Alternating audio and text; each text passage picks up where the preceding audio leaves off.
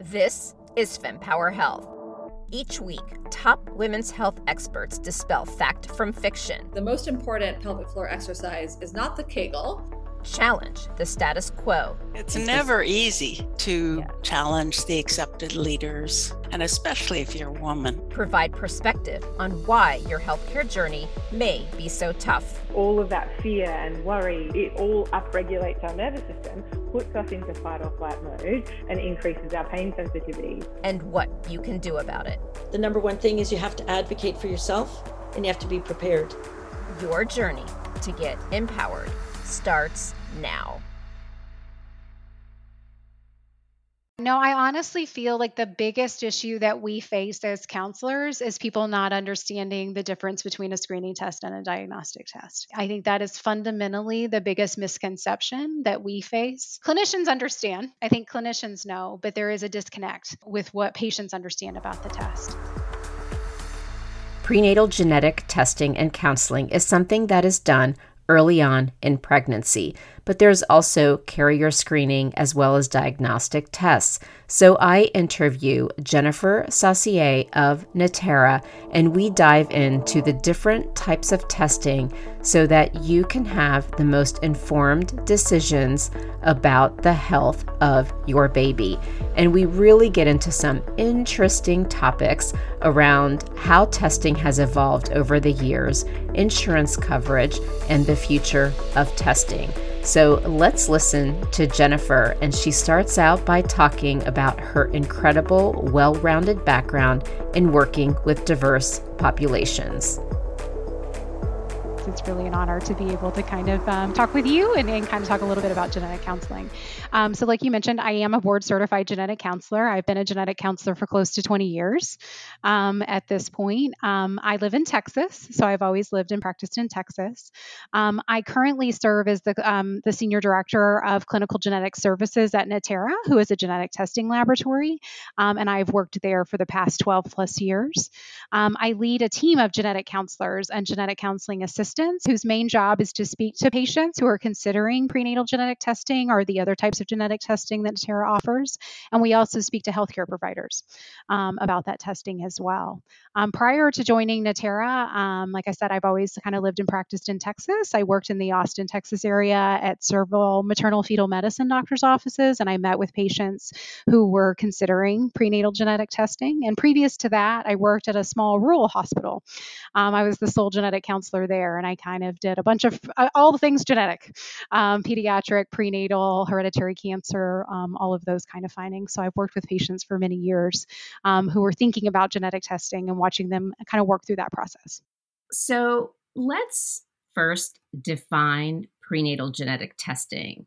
And what would be helpful here is to understand what it is and why it's important and maybe if you can overlay in there some misperceptions because like for me the way i think of it is the needle goes in the belly i have a risk of losing my baby like that's the simplicity of which i as someone who haven't researched it in great detail think of it um, so let's you know help educate us on what it truly is how it works um, and how it is different from or similar to that needle that goes in our belly that we're all afraid to do. Yes, and that and that test still exists. So we'll talk a little bit about that test because it still is definitely something that is offered um, to pregnant women. But the good news are is that there are new kind of screening tests that are available um, to expectant parents, um, and so those screening tests are designed to um, tell someone whether there's a high or a low risk of specific genetic conditions in the baby.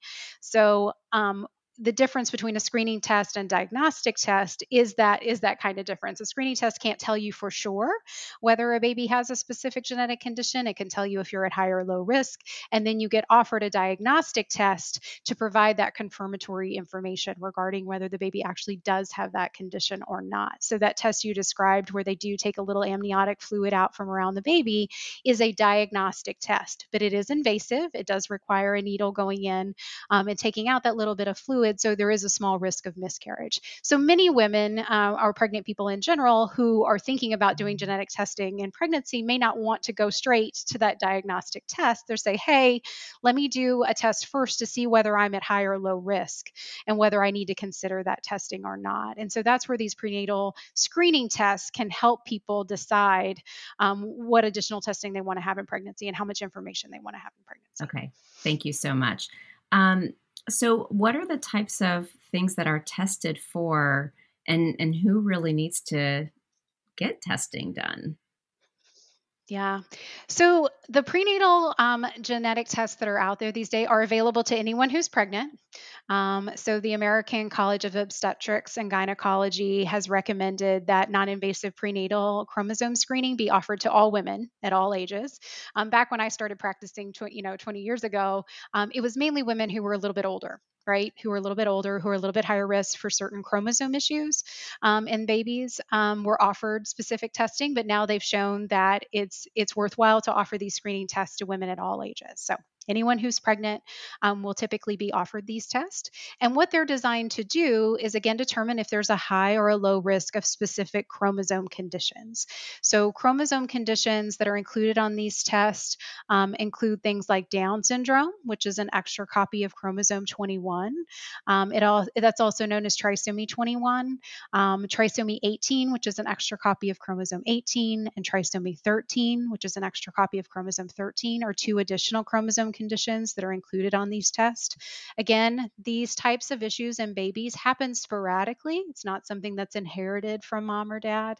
Um, it happens more often as women get older, but it can happen to women at all ages, hence why these, these screening tests are offered to all women, regardless of their age. And so, again, your healthcare provider may offer these tests to you early in pregnancy. They can be done as early as nine to 10 weeks in pregnancy. And again, the idea is hey, let's screen you, let's take a blood sample from you, see whether there's a high or low risk. If you come back high risk, then we will discuss those diagnostic invasive tests as a way to confirm whether or not the baby actually has one of these conditions conditions. Just to clarify, can't some of these tests be done before, like during the family planning stages before you are pregnant? There are tests that can be done. So the ones that um, what we refer to as carrier screening um, can be performed some, before someone even gets pregnant. So that's a little bit different than the chromosome conditions that I, that I spoke about. That again happen sporadically. Um, uh, carrier conditions are things that um, you know, you may have a change in a certain gene that doesn't cause you any problems because if we remember back to ninth grade biology class, um, we all have two copies of every gene um, in our body, right? We inherit one from our biological mom, one from our biological dad. Um, and in most cases, when you have a, a mutation or a change in one of those genes, you yourself are healthy because you have the other copy, right? Kind of compensates for the one that doesn't work. Um, but if you inherit a non working copy of both genes, that's what can give you some of these genetic conditions. Cystic fibrosis is an example of a condition like this, which is a lung disease that most people I think have heard of. Um, and so, what carrier screening can do before you're even pregnant is it can look to see, hey, what are you a carrier for? right? All of us are probably carriers for three to four different genetic conditions. We have no idea, right? Because we're healthy, we don't have any symptoms from it. But if we happen to have a child with someone who is a carrier for the exact same thing that we're a carrier for, then there could be up to a 25% chance that you could have a child who has that condition. And so the way carrier screening works is like, hey, let's find out what you're a carrier for. Let's find out what your reproductive partner is a carrier for. And that way you have a better idea before you get pregnant of, of what your risk are um, going into the pregnancy. So absolutely, there are genetic tests that are out there that, that can be done before someone okay. gets pregnant. So then I guess just to clarify, if you're in family planning stages, it's carrier screening. And then when you are pregnant, there is prenatal genetic screening that is testing for the baby risk. Correct. And then the diagnostic is giving you the is it certainty or likelihood That's a that's a great question. Um, it's as certain as we can get in prenatal okay. testing, is the way I'll say it. As a genetic counselor, right? Like there's lots of strange things that can happen in genetics. Um, so we'll always say that we're never going to say 100% on anything. Um, what you're getting from that amnio, since we were talking about that test, that amniocentesis, where they go in and take out um, a little bit of fluid from around the baby. What they're doing in that test, it's very interesting. They're actually taking baby skin cells that are floating in that amniotic fluid and they're growing it in a lab and they're looking at the chromosomes. Um, and most of the time, the chromosomes that you see in your skin is representative of what you see everywhere in your body. But there are strange things that can happen in genetics where sometimes there may be a little bit of difference in the skin. So you'll see on amnios, they'll say it's 99.9%. So that's where that little bit of where I give that little genetic counseling pause. So 99.9%, um, we're going to be sure if you have one of those diagnostic tests that the result that we're seeing is okay. accurate. So here's a question for you. Would you say there is an equal one for one with the things that are discovered in the prenatal genetic testing and having a diagnostic for that? Is there a one for one or is there still a gap? Because I'm seeing so much yeah. of a gap in diagnostic testing yeah, that's a really, really great question. So the prenatal screening is designed to be extremely specific in which what conditions okay. that we're trying to screen for, right? So like I mentioned, we're screening for trisomy 21, we're screening for 18, we're screening for 13, um, we're screening for um, certain sex chromosome abnormalities, right? Looking for at those X's and those Y's to see how many are there. So again, it's very specific um, that the tests are designed to screen for those things. When you're talking about diagnostic testing, it's a broader test. Um, and so like I said, when we're talking about the amnio, you get those skin cells, you grow them in the lab, you're opening up, you're looking at those chromosome pictures. Again, if we refer back to ninth grade biology class, I think people may remember seeing the chromosomes all lined up. That's the type of picture that you get from an amniocentesis, as you see those chromosomes all lined up. So, for when we're talking about chromosome screening, diagnostic testing is absolutely going to pick up those chromosome abnormalities that we're screening for as part of an, of an NIPT test, right? As part of this non invasive prenatal screening that's occurring. Um, but there can be some changes. Like I mentioned, something like cystic fibrosis, like carrier screening that we mentioned that you could do before you're pregnant. If you were just to have an amnio, they would not know. They would not be able to tell you on a chromosome analysis if the baby has cystic fibrosis. So, again, because they're just looking at the chromosome pictures, they're not actually looking at the individual genes that make up those chromosomes. But if you know that you're a carrier for cystic fibrosis, and I know that your partner is a carrier for cystic fibrosis, and we know the exact changes that you carry, we can tell the lab that's running the analysis on the amniocentesis to do an additional test on that fluid, on those skin cells, and they can then look for cystic fibrosis. So, to your, to your question of is there a discrepancy?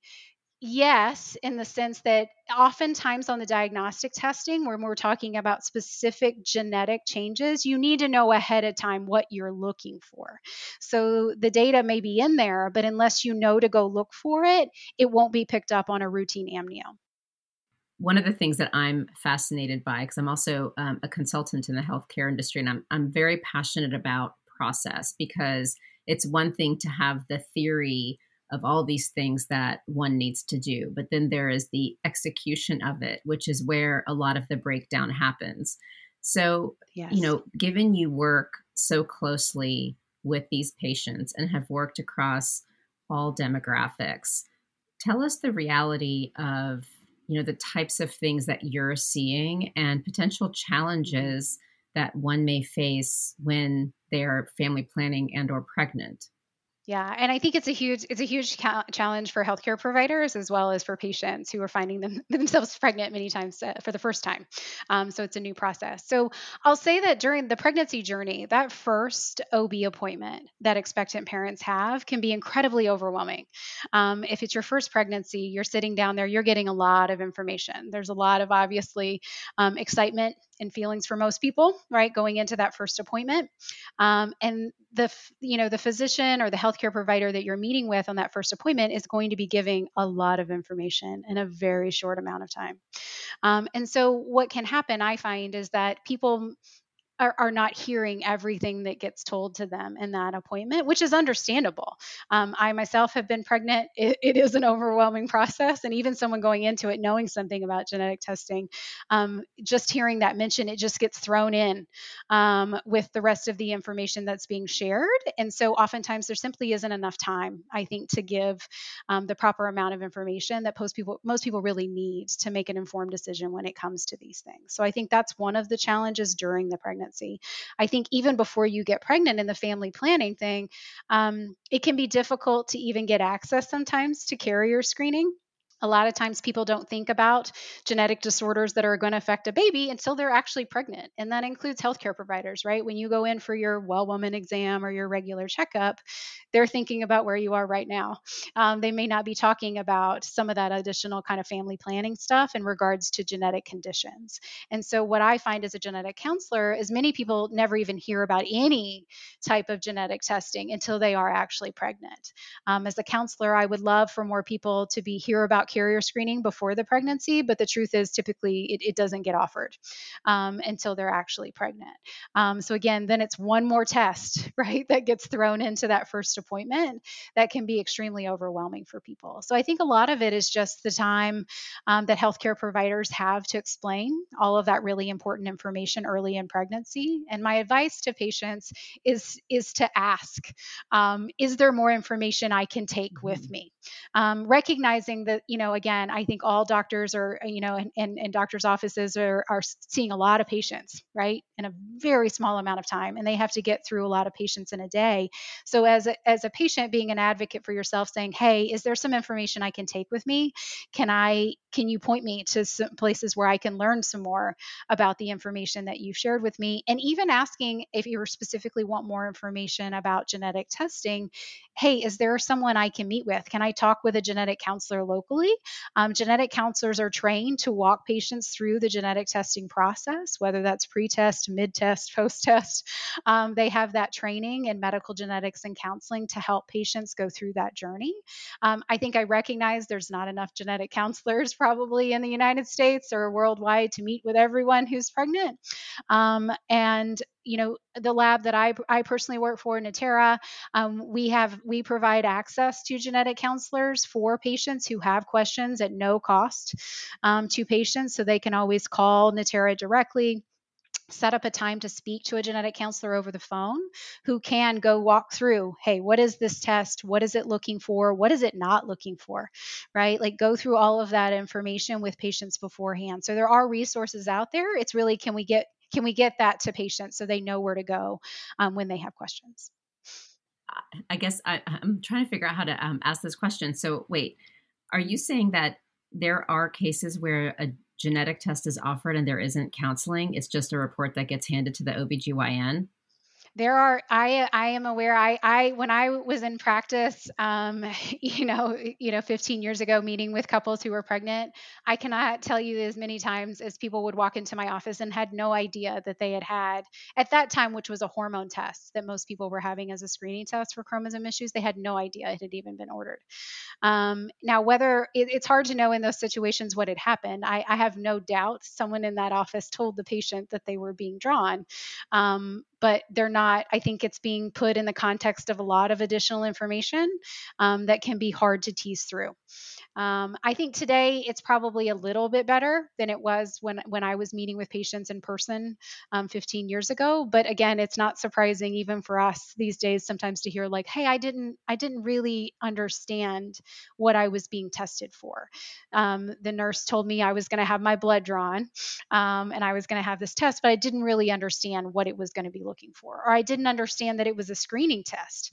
I think that's one of the challenges that we have as well that people don't understand how how screening tests work, that it's not telling you anything for sure is necessarily wrong with the baby, and that it's designed to find who needs additional testing.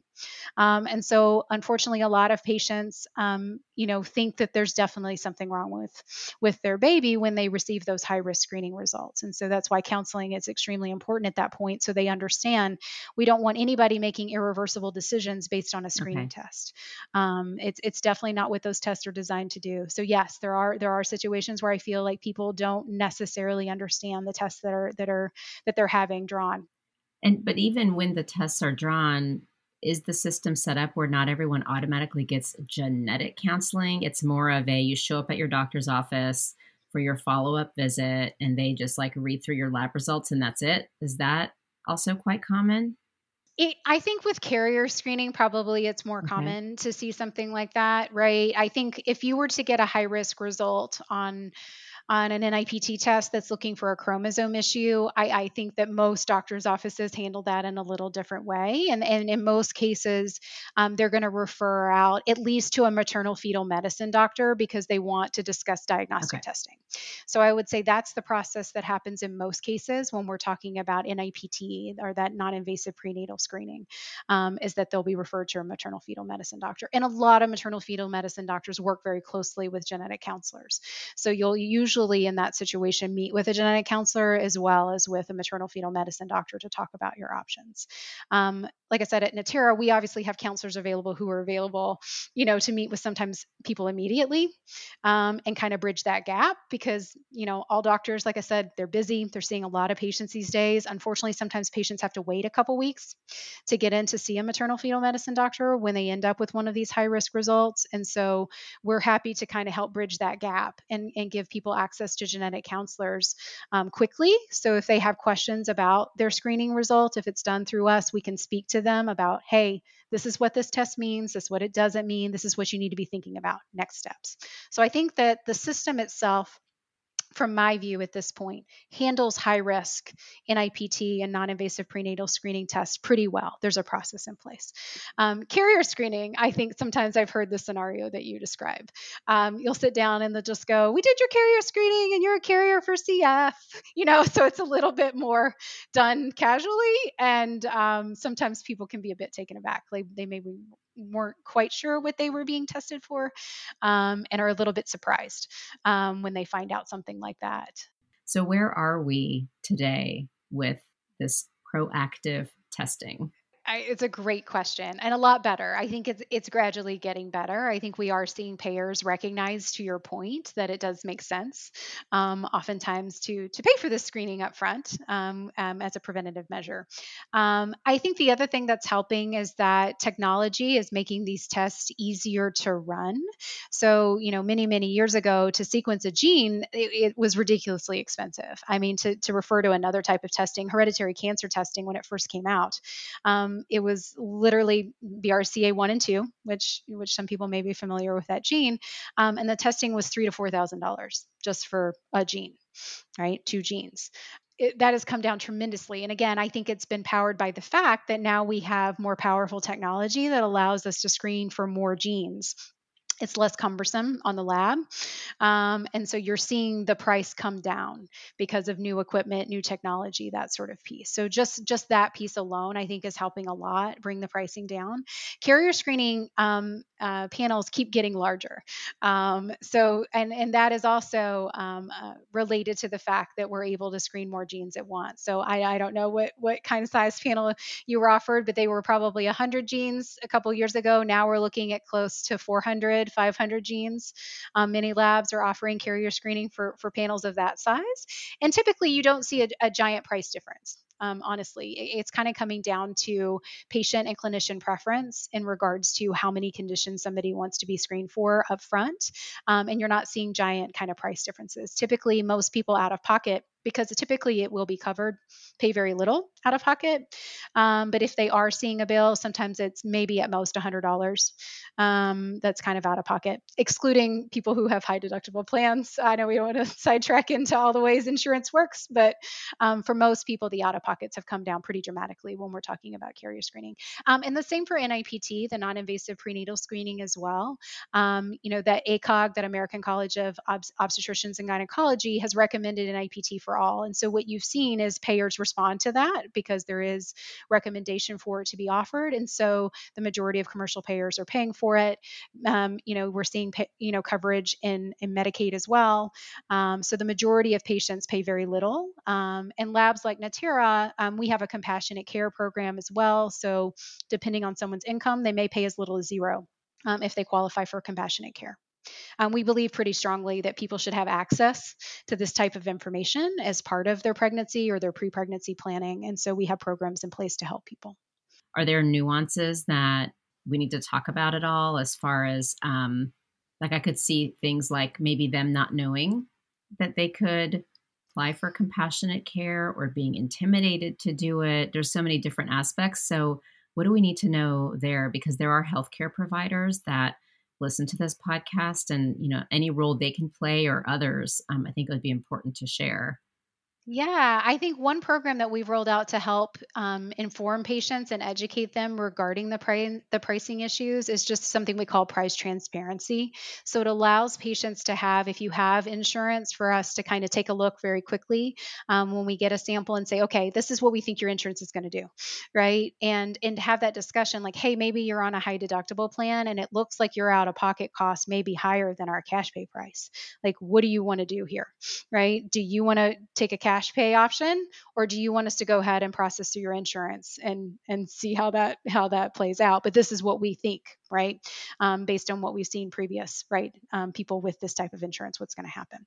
So we're trying very hard early in that process to reach out to patients where we've received a sample and say hey hey, we, we went ahead and did this analysis for you. What do you want to do? And give you the opportunity to do so. Now, obviously, there's legal issues, right? Once it's a certain once once we've had insurance submitted and someone doesn't opt for cash, then we legally have to go through insurance, and then we're obligated to follow that. But we do want to give people that information as early in the process as possible, so they can make that informed decision regarding do I want to go through my insurance, knowing what what that looks like, or do I want to take a cash pay price? Got it so trying to do that but it, i think a lot of it to your point is can can people be educated early in the process? Because that's you know what we're trying to do but sometimes patients don't know um, that, that, that, those programs okay. exist. Now is there anything because you know a lot of again this all seems incredibly logical but you're working with the patients and clinicians.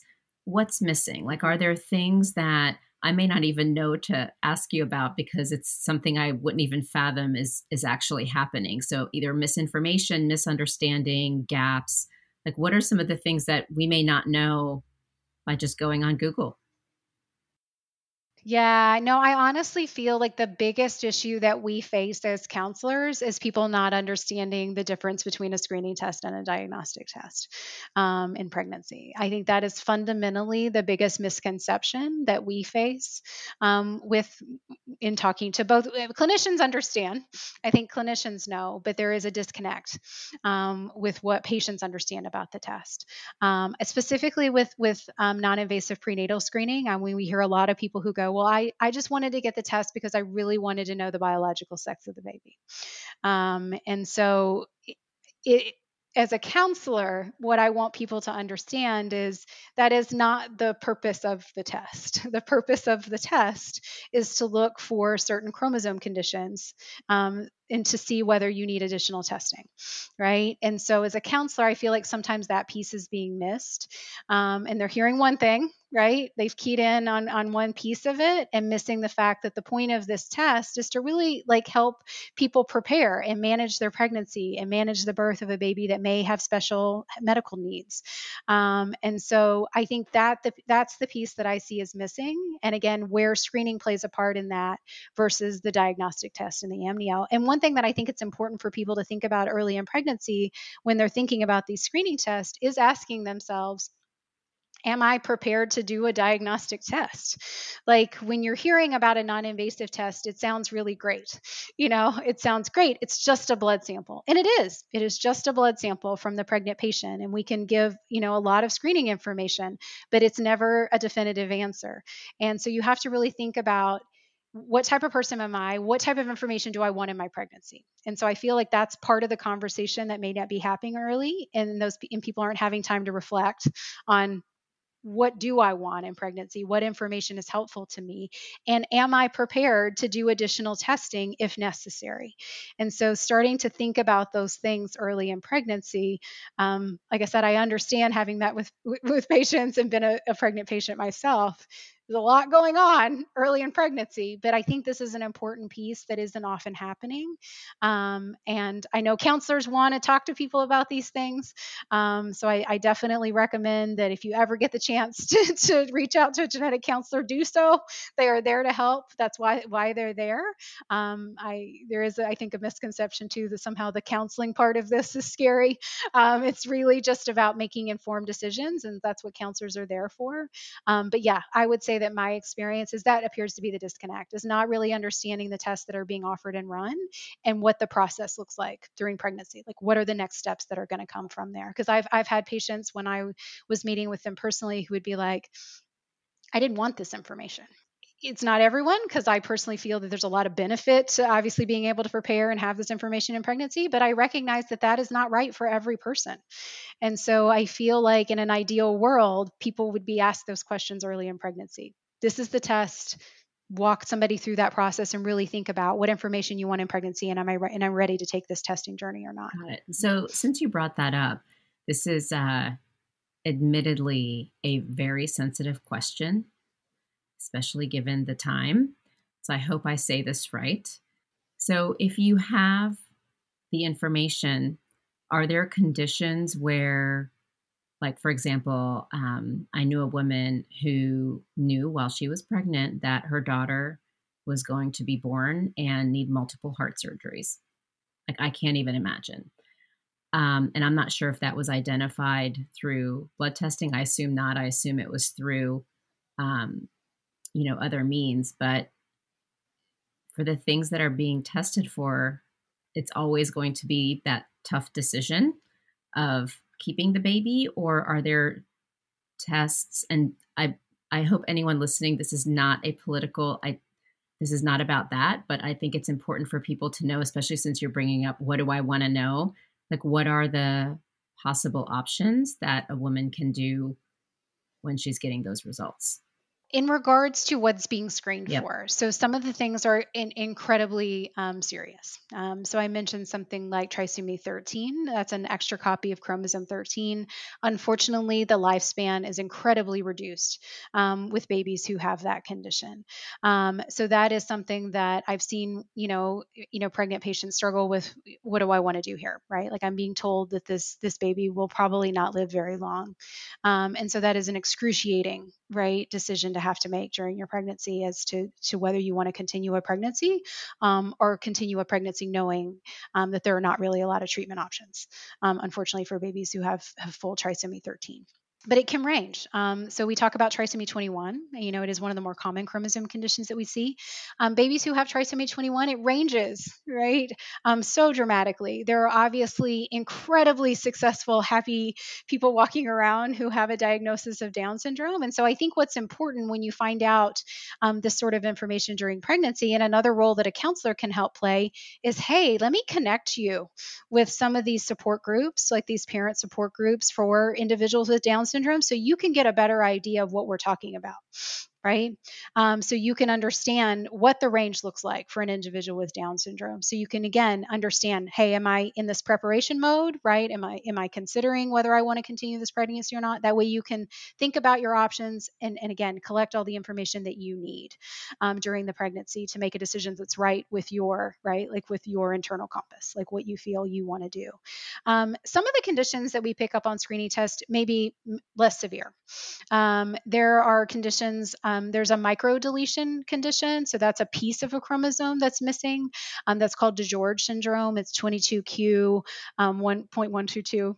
Um, it's, it's, the exact kind of location on the chrom- chromosome 22, but there's a little piece of it that's missing. So individuals that have that can have health conditions that need to be addressed, right? They can have palate issues, some of them can have heart conditions, um, things like that, that can benefit from being diagnosed very early and knowing up front that the child has it. But again, to your point, not something nearly as severe as trisomy 13, right? So it can range from, you know, my child has, you know, a cleft palate and may need surgery, right, to something like trisomy 13, which where the outcome is not um, is not is not as happy um, in, in most situations. So it can range So it's definitely not a situation where I'd say every person that receives a result from an amnio that finds out that their baby has one of these chromosome conditions is necessarily going that direction or wants to, to consider that. Um, but yeah, so it can definitely kind of range. But our goal in, in, in kind of prenatal testing is to give people the information um, that they that they want during pregnancy, so they can have options in front of them, and so they can take steps to prepare um, if they're continuing a pregnancy to give that child the best outcome that we can possibly give that child. Interesting. So, as you were talking about um, the awareness piece of, of um, maybe conditions that don't have as severe of an impact on lifespan and daily living, one of the things I was thinking about is addiction. Um, and I know it runs in my family with on the male side severely to the point where I have a son. And when I was pregnant, my um, psychiatrist said, you are going to have a very different conversation with your son about drugs and alcohol. This is not the, hey, be careful, you know, don't drink and drive. This is going to be a, no, your mental illness will be impacted. Um, have we gotten to a point of understanding that with screening and testing? Yeah, such a good question. Um, so I will say that genetics as a field um, is is making strides towards understanding more complex genetic disorders, such as addiction, other things that we refer to as you know polygenic is a term that you'll hear in genetics where we think that there's multiple genes that are playing a role in a susceptibility right so unlike something where I mentioned Down syndrome. We know that Down syndrome is caused by an entire extra copy of 21. It's pretty clear cut, right? Like we understand why someone ends up with that condition. When we're talking about more common type diseases, even things like heart disease, any kind of psychiatric issues, things like that, we think that there's a multitude of genes that are playing a role. And so it can be much more difficult, right, to really identify what those genes are. And again, how much, right, each gene is playing a part in that. But there have been giant, um, you know, gene studies that are trying to really delineate again, what are these genes? What is the impact? What kind of combination do you need that leads to a certain type of risk profile? Um, so there are companies that are out there that are looking at these polygenic risk um, and starting to really tease out, like, hey, you know, your risk for schizophrenia right? Um, maybe this percent based on these 24 genes right that we looked at. Um, so we're not quite there yet to be able to offer testing during pregnancy to really kind of give people information like regarding what's going on with their baby. We're not there in genetics yet but i think i'm seeing a lot of progress just in regards to our ability to identify what are the genes that are playing a role here. Um, and and there are obviously labs that are going to be looking at whether they can offer those types of tests commercially to patients. Wow. I mean should we be anticipating that there's gene alteration happening as well with this genetic testing and and if so what are people saying about this? Is you know is there's this debate of should we even go there? Um, i'm thinking even of the gentleman who invented the internet. I mean he is devastated and he is now working on undoing it. So talk to us about that science Oh, it's it's it's a fascinating piece of this, and I and I will say I personally have an interest in an interest in the bioethics aspect of this as well as as most counselors, I suspect too. So not yet. Uh, so I, I, to reassure people in general, nobody's editing any embryos. Um, so we can we can um, we we can kind of put that part to rest. It's not happening yet, but it is an important question.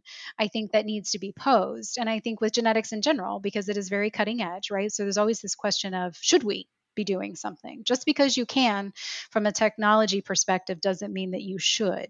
Um, and I think that it, it it's important to be having those conversations now before we actually have the ability um, to really do gene editing um, for the purpose of, of you know embryo selection, right? Um, of changing an embryo's ge- um, germline, um, to know up front like is this something we should be doing, and if you do do it, for what purpose? Right. Because I think that's the big question is, is where is the line?